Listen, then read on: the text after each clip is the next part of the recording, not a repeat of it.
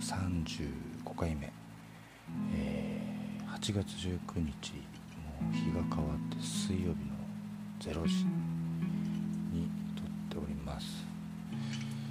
いやさっきまでねさっきというか数時間前に1回撮ったんだけどもう面白くないなと思って もう一回撮り直そうかなと思ってます。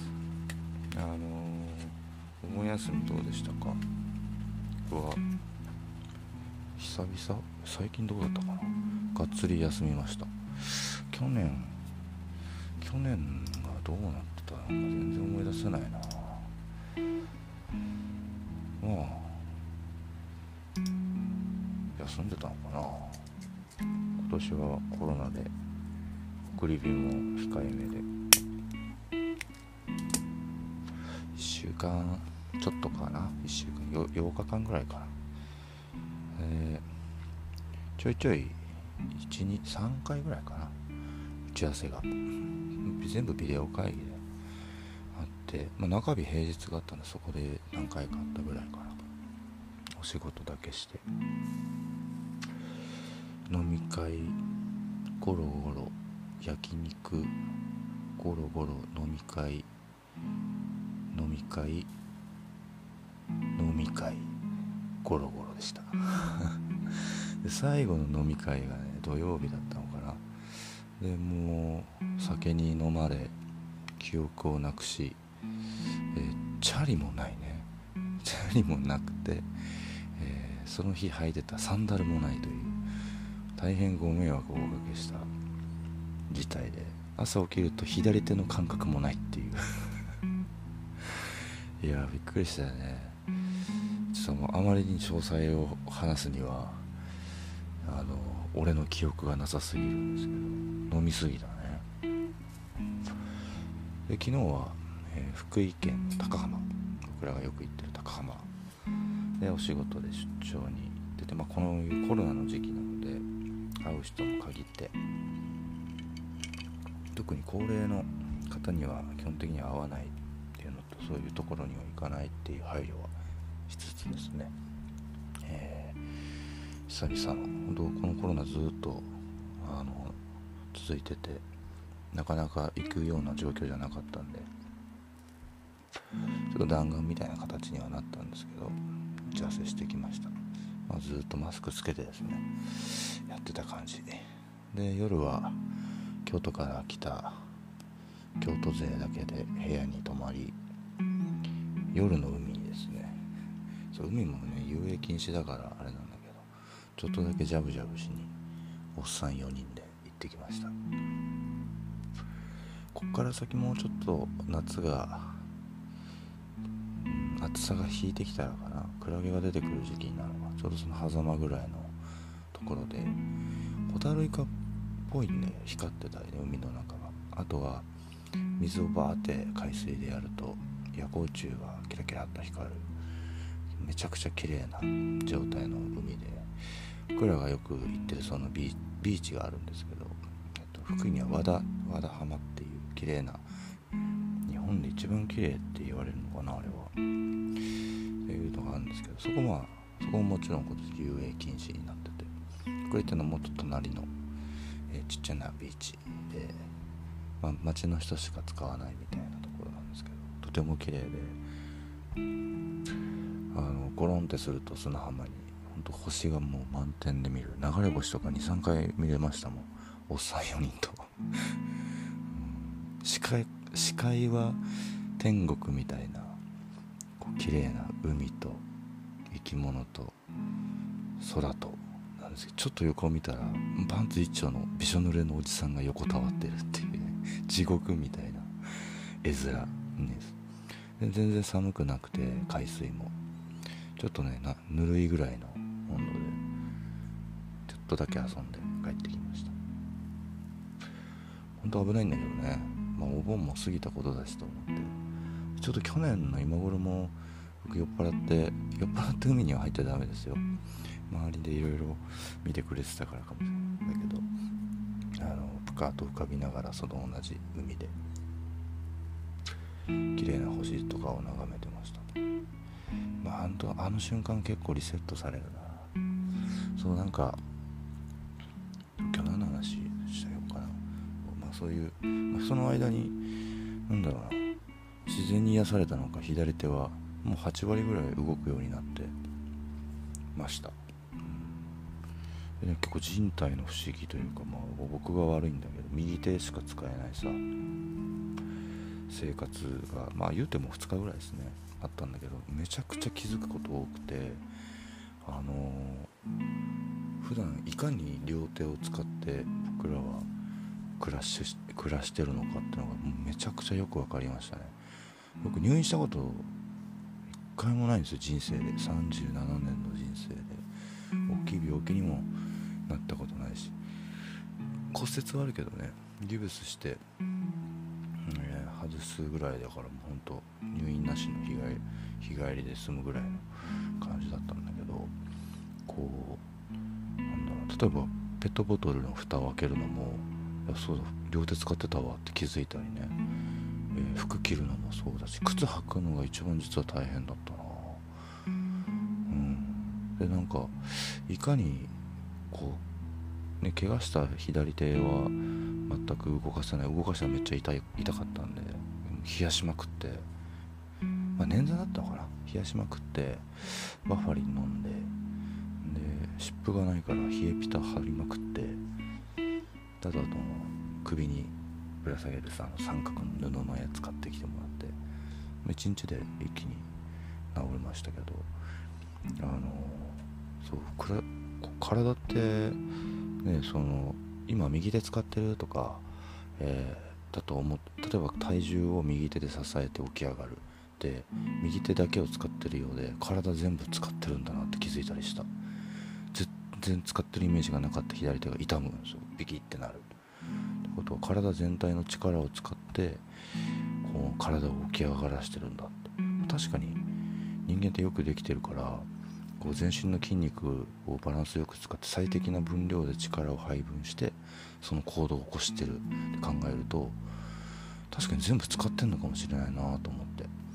で結構ねその人と使えないっていう制約がの全体の意味だったり連動性みたいなことがねなんか体を通じて理解できた。すごい不思議な感じでした。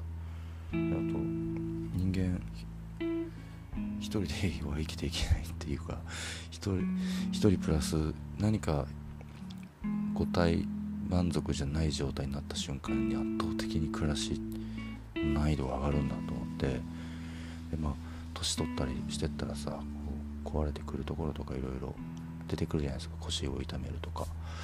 で40代からは壊れてない日はないよって言われてんだけど先輩たちには。なんかなんとなくその瞬間を見た。おじいちゃんとかになったらこうなのかもみたいなね。でそうなった時に一人ってもう孤独で大変やなと思って。昔できてたことができないとかそういうなんか辛さみたいなのも出てくるだろうなみたいな。いろんな想像しましたね。で、まあ、家族がいてくれたおかげで妻がいろいろ買ってきてくれたりとかあとはお風呂ね。お風呂。お風呂入って、えー、まあ、いけるかなと思ったんだけど1人で。そしたらもう肩使えないからさ頭とか洗うのはなんとかなるんですよ。でも体洗う時にあのその体洗うやつを持ってる方の今回の僕の場合で動く右手を一切洗えないって気づいたの。持ってるし。左手動かないしさ。でこれ腰でやんのとか。考えて。あ背中も無理だとかね。なんか気づいてで息子を呼んでちょっと背中と手やってみたいな。そうなんかできないことって一気に増えんだなって思いましたね。いやもうちょっと気をつける。3年に一度はこういう酒の怪我をするんですよ。よくないね。よくない。でも反省するんだけどね。飲んでる時にその反省は以前に記憶がないからさ。記憶なくすまで飲むなってことか。無理なんだろうけど。まあまあ最近の反省最近の出来事の大きいのはそれですね。であとねあれあれ。なんかどっかの会話でかな。それも飲んでた時に話してたのかな。らしさとからしいとか。ってなんだろうね。あれって何で生まれたのかなみたいな会話をしてたんだよね。それめっちゃ覚えてて。であのあるんですよね。僕もあの松倉さんらしい仕事ですねとか。でそういう言い方じゃない場合だったら女性らしいとか男性らしいっていうこのあの「らしい」って言葉がと意味と制約。やべえなって悪い意味で。思ったの。思ったことある。結構いるかもしれないな。でちょうどねその僕個人も個人もそうだし僕がやってる会社もそうなんですけどやってることバラバラなんですよ。で何て言うのかな。なんか何かにこうは定められたくないっていう思いが昔からあっていろんなものを作ってみたいっていうのもあるし例えばすごいシュッとしたかっこいいものをあの作るんだったら松倉の方がいいみたいな松倉の会社がいいとかっていうさあのそういうらしいを持った瞬間に、えっと、そういうことしか相談来なくなっちゃうでしょ。で別にそれだけをやりたいわけじゃないんですよ。そういう仕事ももちろんあるんだけどそれだけじゃないのがうちのチームの強さ。あの、まあ、イコール自分みたくなってくるんだけどあの松倉の個性だとか自分の個性として持っておきたい特に僕はデザイナーじゃないし、まあ、何ならクリエイターでもない。クリエイターって枠組みがもうよくわからん。作る人なのかな。よく考える人なのでで考えるっていう行為に型は一番良くないフレームなんですよ。なんでまあアイデアのワークショップやってても、えーと、今まで持ってるタガを外しましょうみたいなことを言うんだけどみんなタガの外し方が分かんない、まあタガを外した結果飲み会で怪我をするのが俺なんだけどそこら辺で松倉らしいってのはよく言われるけどでもある意味その人間としてねの言われるらしいは毎回こう面白いこと言うとかすごいポジティブだとかそういうらしいは別にいいのかなって気がする。男性らしいとか女性らしいとか。で会社に就くらしい、えー、ぬえらしいねとか。っていうのはちょっと危ないフレーズだなと思ってます。であそこ社員の会話ともあったのかもねそれは。でそれを飲み会で話したのかも。どうなのかなみたいな。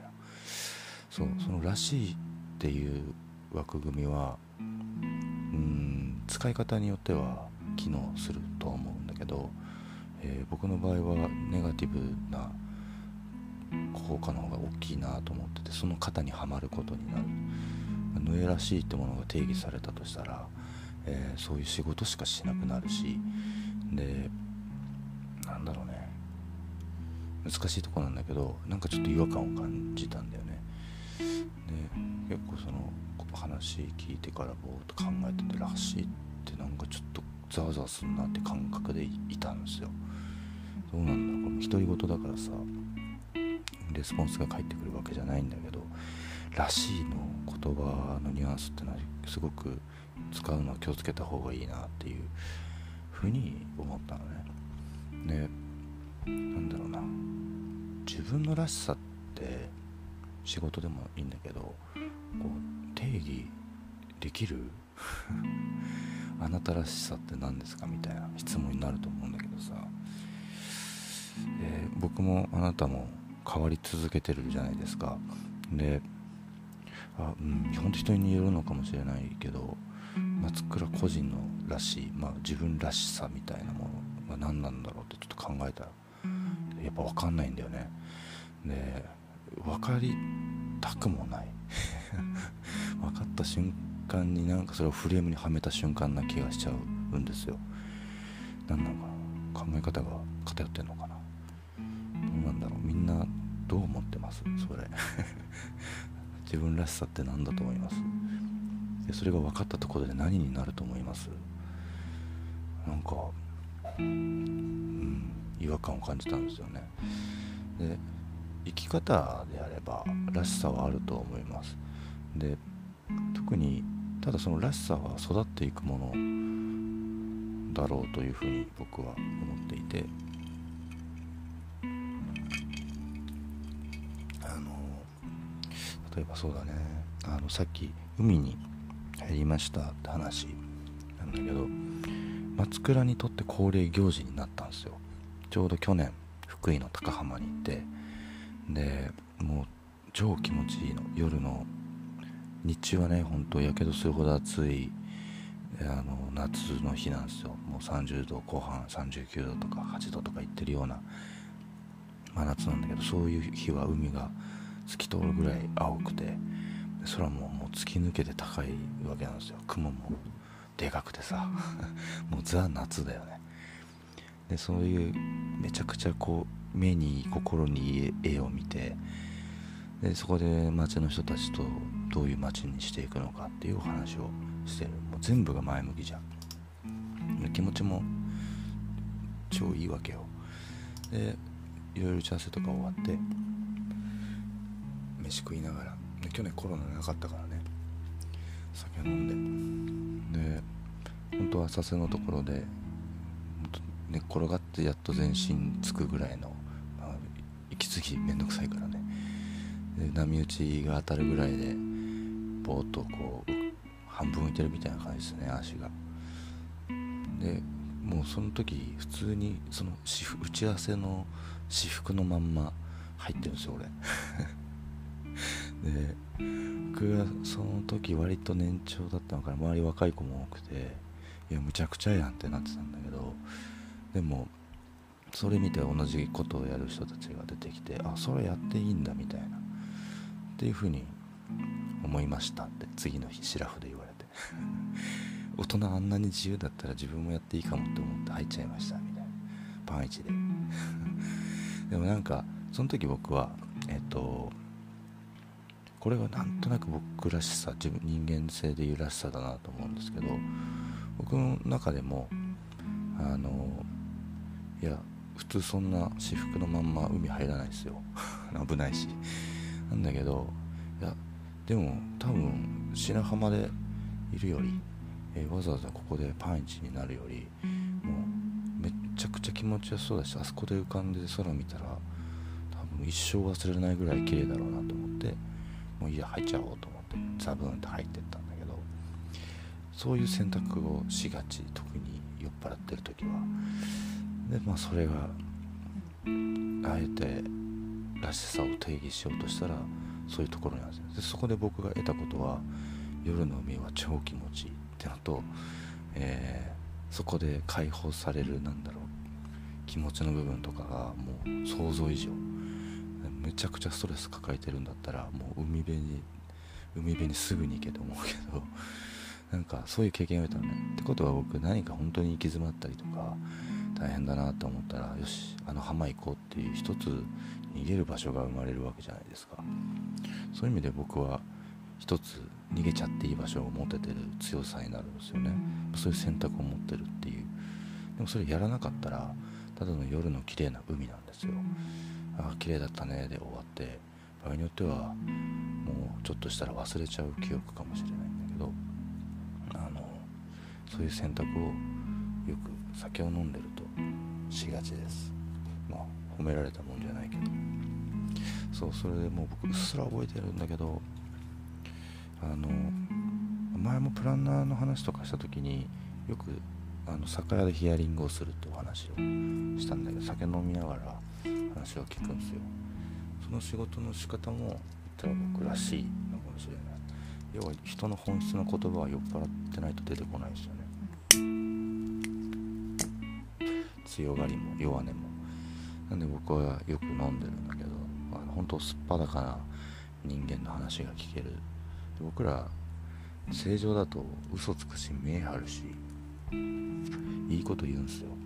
でそういうのってあんま面白くないんですよ僕からとって。うん1ミリも面白くないよねそういう話って。でよくなんか飲み屋でも自慢話ばっかしちゃう人いるじゃないですか。あとはあの説教したりとかねいうのも好きじゃないな。アドバイスをって言われたらアドバイスするけどあんまりしたくないな。よく相談はあるけど。でもなんかちょっとこれなんだろうな。最近よくこれ分かんなくてとか。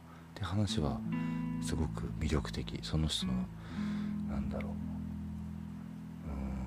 うん。まあワクワクしてることでも最近これ見てさ映画を見て漫画を見てここにむっちゃ興奮したんだよとか。テンション上がったんだよみたいな話とかはなんか面白いよね。あそういうとこ好きなんだとか。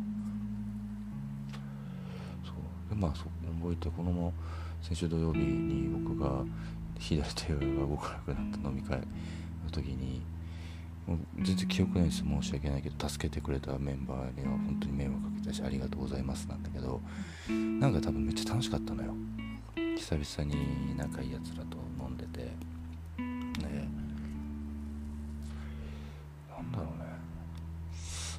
中でね俺チャリをどっかに捨てたんですよ。なんかうまく酔っ払って乗れなかっただろうね。でその前にねなんか考えてたんだよな。で気づいたらねサンダルも捨ててたの で多分チャリで転んだんだろうね。でその時に左手をついて捻挫して左手なんか血みどろみたいな状態だったらしいんだけど。でサンダルもなんかどっかにポイしたみたいで裸足で。であ松倉いねえぞって飲んでたメンバー何人か気づいてくれて探しに来てくれたのかな。もうその時記憶ないからね。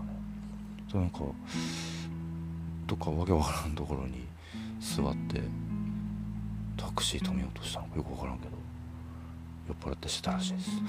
ごめんね。この年になって腹減ったのかな。中を食った記憶が今蘇ってきた。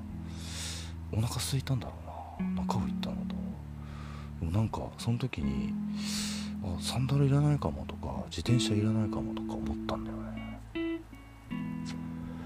よくないんだけどね。どこに置いてきちゃったのか分かんないんだけど。撤去のあれで連れてかれちゃったかな、まあ、そこでね僕はパソコンとか持ち歩かないんで仕事の資料も。危ない。仕事系の資料は全部データ化されてるし原本は全部あの本社の方にあるから持ち出しもほとんどしないんですよ。持ち出したとこであんま資料使わないしね。これまあ仕事上危ないとかはないんだけどさ、まあ、人間的に危ないか。でもなんかそのベロベロの記憶もなくしてる時にやってる行動って面白いなって面白いなって言っちゃダメなのか。いやでも思思っちゃったんだよね。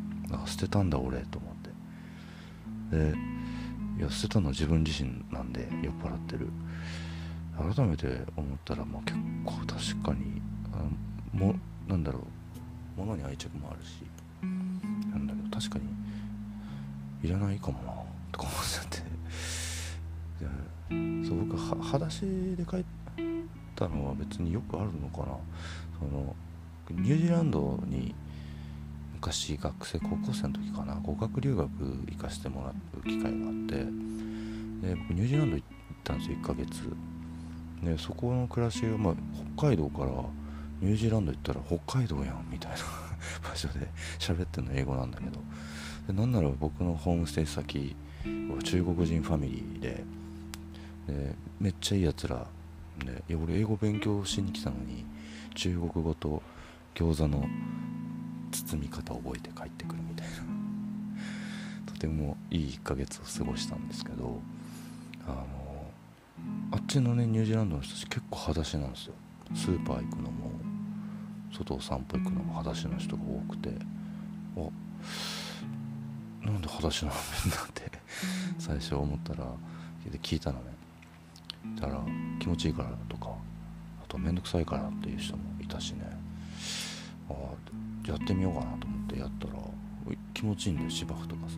なんか多分そんなねポイ捨てとかがないんだよね。すごく綺麗で街自体国自体がそうなのかもしれない。でたくさん自然が残されてるので、まあ、踏んでも石とかなんだけどそもそも人って裸足で歩いてたんだよなとかその時思ってたんで、ね、なんかできるだけなんか物にも依存しない方がでいいんだなとか素敵だなってちょっと思ってた思い出があってその思い出かな？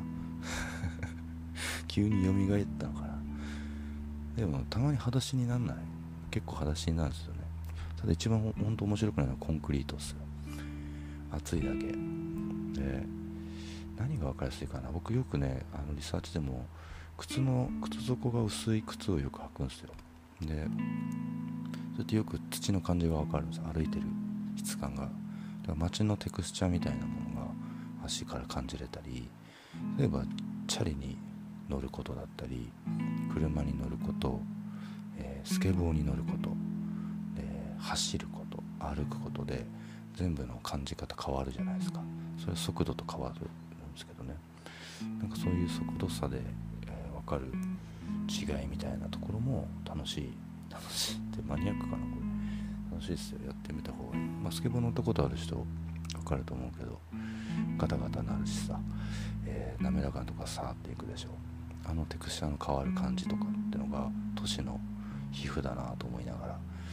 でそれの最たる感じ方は多分裸足なんじゃないかなっていうふうに僕は思ってます。まあこれ完全に酔っ払いの言い訳だよね。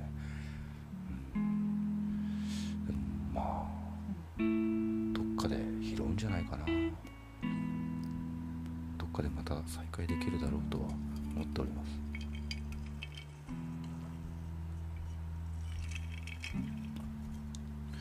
まあ酒なんて危ないからね。脳みその前の部分止まってんだろうあれ。記憶なくなってるって。で3年に1回はあるんですよ。言えないやつ。とこういうのは良くないなと思うんですけど3年経つと人は忘れるんですね。だから次2023年に。またどこかを怪我するのかもしれない。反省しろよって話ですけど。まあそうそうまあ捨てたって話らしいの話でしたね。そう。でもあのー、結構その自分のこと分からなくいいじゃないですか。学生とかも聞いてたあれかもしれないですけどあの就職活動する時に自分のやりたい仕事とかなんか自分らしい仕事みたいなことを考えてこう自己分析するんですけど分かんなくない？大人でも分かんねえんだもん。なんか分かったやついたらちょっと怖いもんな自分が何なのかが分からないっていうことだけは分かってますっていうやつが一番信用できるわ、うん、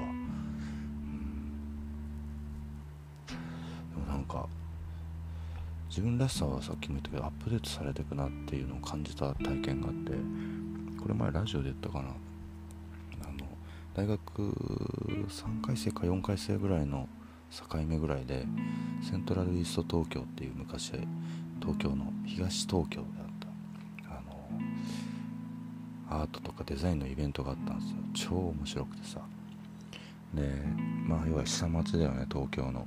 の空き物件を使ってそこに有名無名なアーティストたちが1部屋借りて与えられて展示を1ヶ月するっていうやつなんだけどそこでうちのチームだけ屋上だったんですよ。屋根ないの。でもう宿もないから。あの1ヶ月って長いよ。であでもだったらここで暮らそうってなって、えー、3人のチームで行ったんですよね。学生の時に一緒にするんでいろんな作品作ったりフリーペーパー作ったりしてた仲間たちがいてその3人で行ったんだけど最初の日、えー、屋上で寝たら目がパンパンに腫れてさ腫れぼったくなって要はなんだろうね空気の汚れとかかな。で目が汚れ傷んだんだろうね。目腫れてもケラケラ笑っててこれ危ねえぞってこの空気吸って俺ら寝てんだみたいな。まあいいんで、タバコ吸ってみてもんだからさそういう経験も面白かった。人間弱みたいな。でまあ本当何者かも何も定まってない大学生だからさ定めようもないんだよ何もものかなんて。でそこからホームレスたちの家の作り見たり最初にちょっと想定してた設計の家を建てたりしてもらいもんでベッド。あれベッドどうしたんだろうな。思い出せないな。とか歩いて、ま、街の地図を作ったのかなあの日。で壁にどんどん書いてってここの銭湯は入れてくれるとか、えー、でそこまあお客さん入れるからお客さん来てどっか飯もらえるとこないですか？みたいな。とかここら辺だどこ遊びに行ったらいいですか？とか聞いてそのどんどん地図に書き込んでったりね。でそのうち子供たちが来るようになってお兄ちゃんたち極上で何してんの？みたいな「いや住んでんねん」っつって。1ヶ月だけここで住んでんねんっつって仲良くなって。一緒に鬼ごっことかしたな。懐かしいな。そしたらお母さんたち心配になるでしょ？心配になったお母さんが子供と一緒に一回チェックしに来てそこでお母さんと仲良くなって。でご飯のあの余り物とかもらったりそこのセントラリスト東京のスタッフが差し入れでご飯くれたりとか。あとね何してた？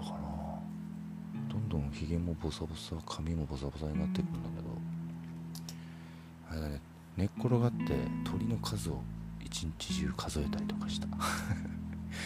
あとビルの屋上だったから下を歩いて駅から出てくる人をぼーっと眺めたりとか。その時にあの全員同じに見えたんですよね。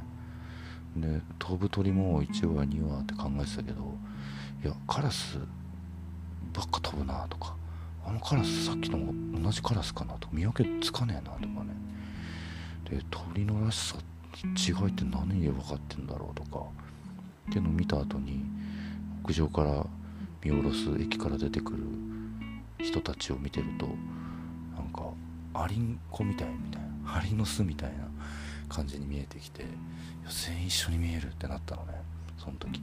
でなんかね僕就活ちゃんとできてない子なんだったんだけどまあ、そういうのでなんか周りはさ自己分析とかしたりもう何社も受けて何社も落ちてるやつとかがいてなんかうつ病みたくなっちゃったやつとかもいたんだけどその尻目にもうそういうことしてたからさあこんなどこまで追求したって自分らしさなんて見つかるわけないよな。だってみんな一緒だもんなとか思っちゃったのよ。その時ね。えー、その時ねあんまね真面目に受けてなかった高校かななんかの生物かなんかの授業で先生が見せてくれたスライドがパッて急にその時思い出したのよ。でなんかリンとかいろんな割合あの原子の原子なのかそこの知識全くない授業ちゃんと受けてなかったから割合バーって書かれたスライドで皆さんこれ何ですか？何か分かりますか？っていうあの休憩時間みたいなちょっと集中力なくなってきたからちょっと他の面白い生物の話したるわみたいなので出てきた話かなで分かんなかった。なんか小難しいこと言ってんのかなと。でもその時なんかパッと引かれたものがあって何なんだろういい謎謎だなとか思ってねマジで考えても分かんなくて。でヒントでヒント出します。っつってイチロー選手。でヒント2先生と。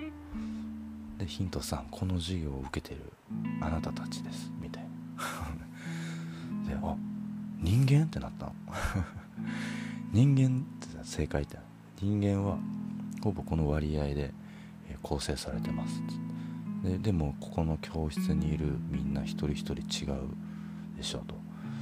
でもそれは多分あなたたちの個性を作ってるのは過ごしてきた時間。まあこの教室にいる人たちは同い年の人たちばっかだから同じ時間をほぼ過ごしてるでしょうと。あとは一緒に暮らしてきた家族。その影響であなたがどんどん形成されてますと。であなたが遊んでる友達。であなたの多分好きな人とか。で憧れてる人とか。でまあテレビでメジャーリーグ当時活躍したイチローを見てるとか。なんかあなた自身の興味あなたたちが見てる目で見てること。とかであなたはできてます。でもこの中に足の速い人もいれば遅い人もいるしでも水泳が上手い人もいれば下手くそな人もいるよねと。で料理が上手な人がいれば下手くそな人がいる。でも元は同じ素材なんですよっていう話をしてくれてなんかその時一瞬うわと思ったの。面白いなと思って。で先生が言いたかったのはまあ何にだってなれるってことを言いたかったんだと思うんだけどなんかそれをねパッとその屋上にいた時に思ってすごく勇気が湧いたの。みんななんか悩んでるけど、まあ、必死に自分が持ってるさその割合を見ようとしてるんだと思って。でも残念ながらそれは一緒なんだよねっていう。でも自分って誰に影響を受けたり誰に憧れてたり何に心が動いてっていうそのあなた自身を形成する影響を受けてるものって誰にだってあるじゃないですか、まあ、そこを本当真剣に考えていくってことが大事なんだな。突き詰めていくことが大事なんだな。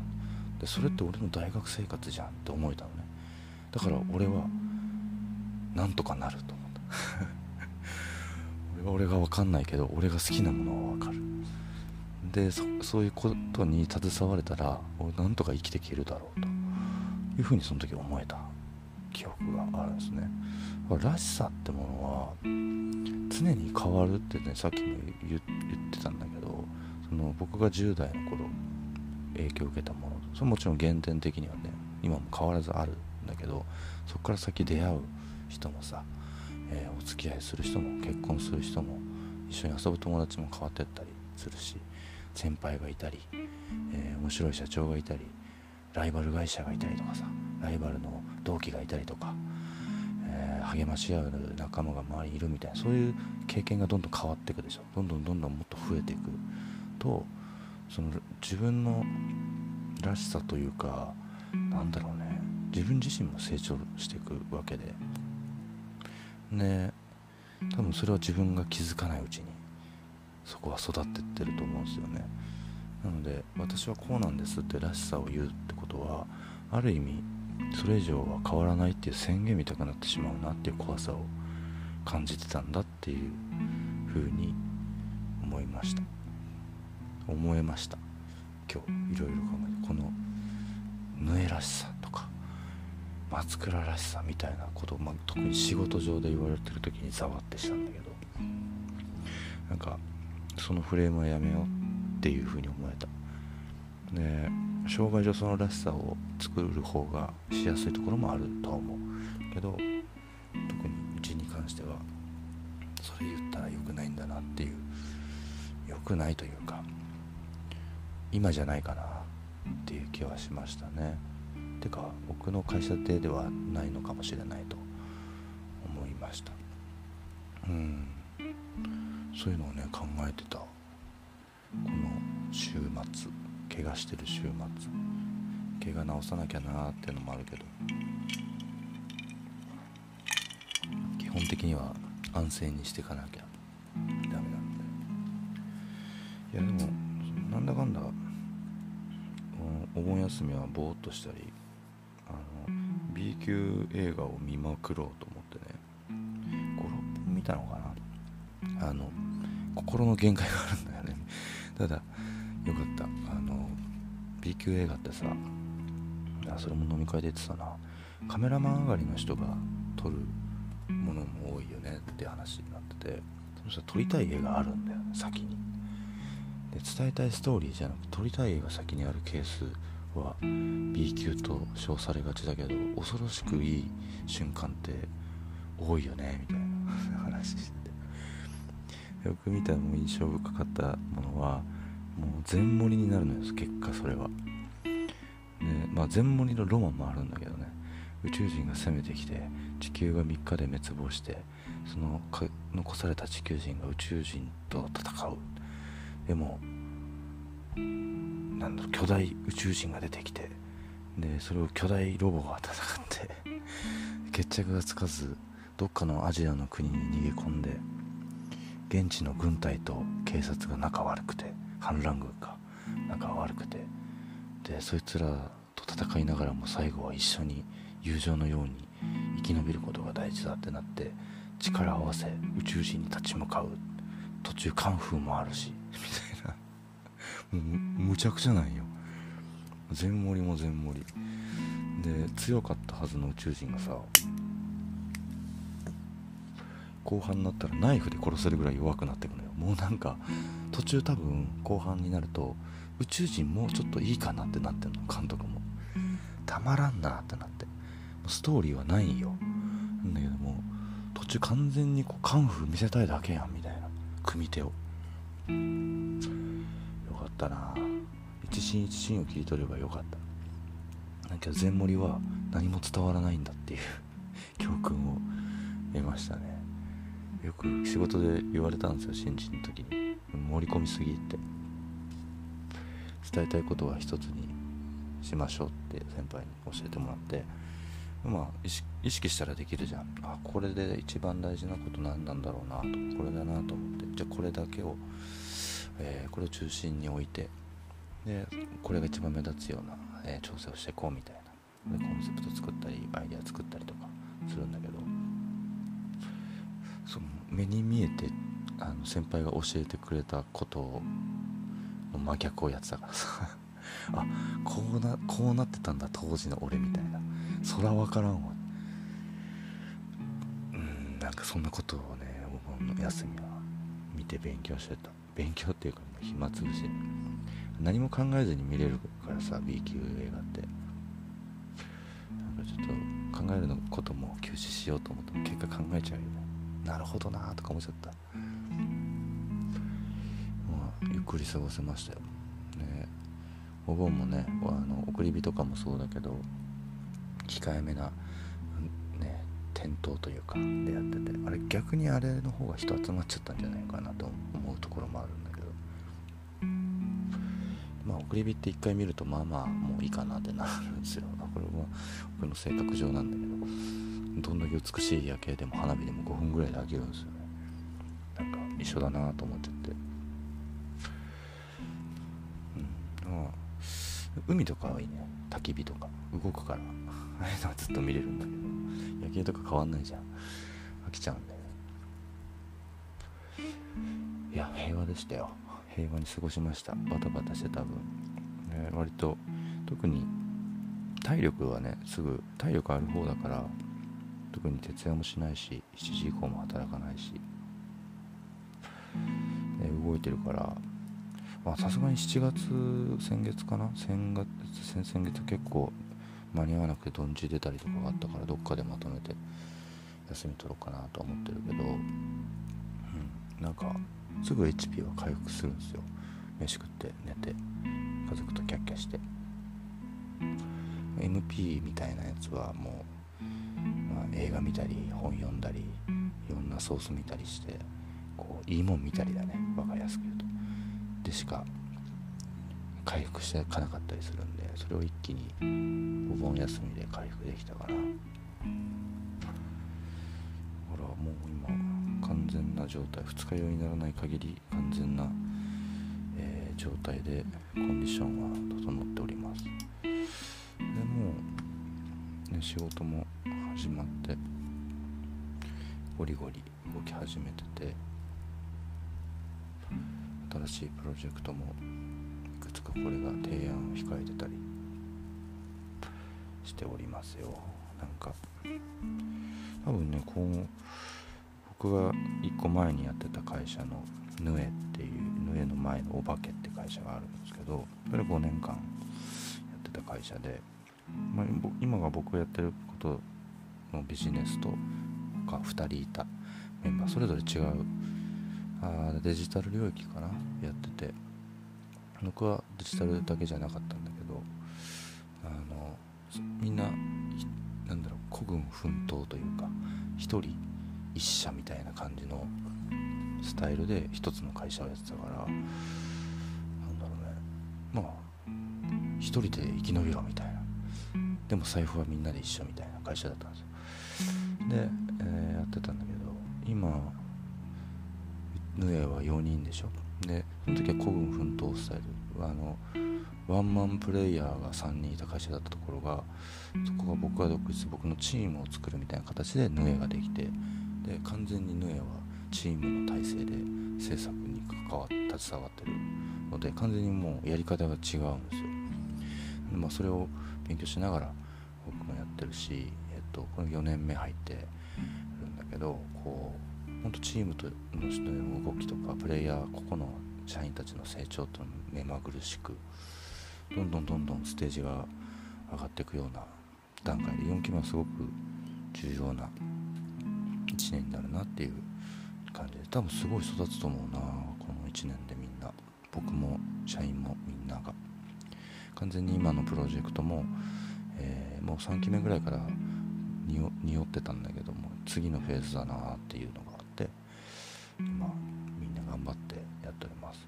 だからね前今年ぐらいがヌエの4期目がお化けやってあれだ何年目ぐらいだろうな。同じぐらいの速度で成長してんのかな。うんそのぐらいの成長率で来れてるなっていう感じなんで。ことは多分5年目である程度完成された状態になるかな。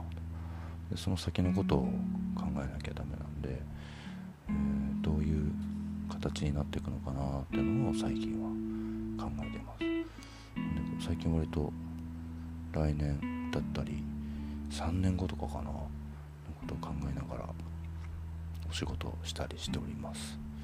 もう気づけば46分も話してた。もう夜も遅いのでラジオは終了して寝ようかなと思います。まだね今週38度が続くみたいなんでちょっと気をつけなきゃね。打ち合わせラッシュなのでビデオ会議。ビデオ会議。ビデオ会議。ビデオ会議。ビデオ会議。ビデオ会議。ビデオ会議。明日。いや明日ビデオやんずっと俺。いや逆に大丈夫か。逆に大丈夫だな。うん。その次の日もほとんどあれだな。いや、外出歩く仕事の人もいるけどちょっと気をつけてください。熱中症には。そんな感じで今日はおしまいにします。それでは皆さんさようなら。バイバイ。Thank you.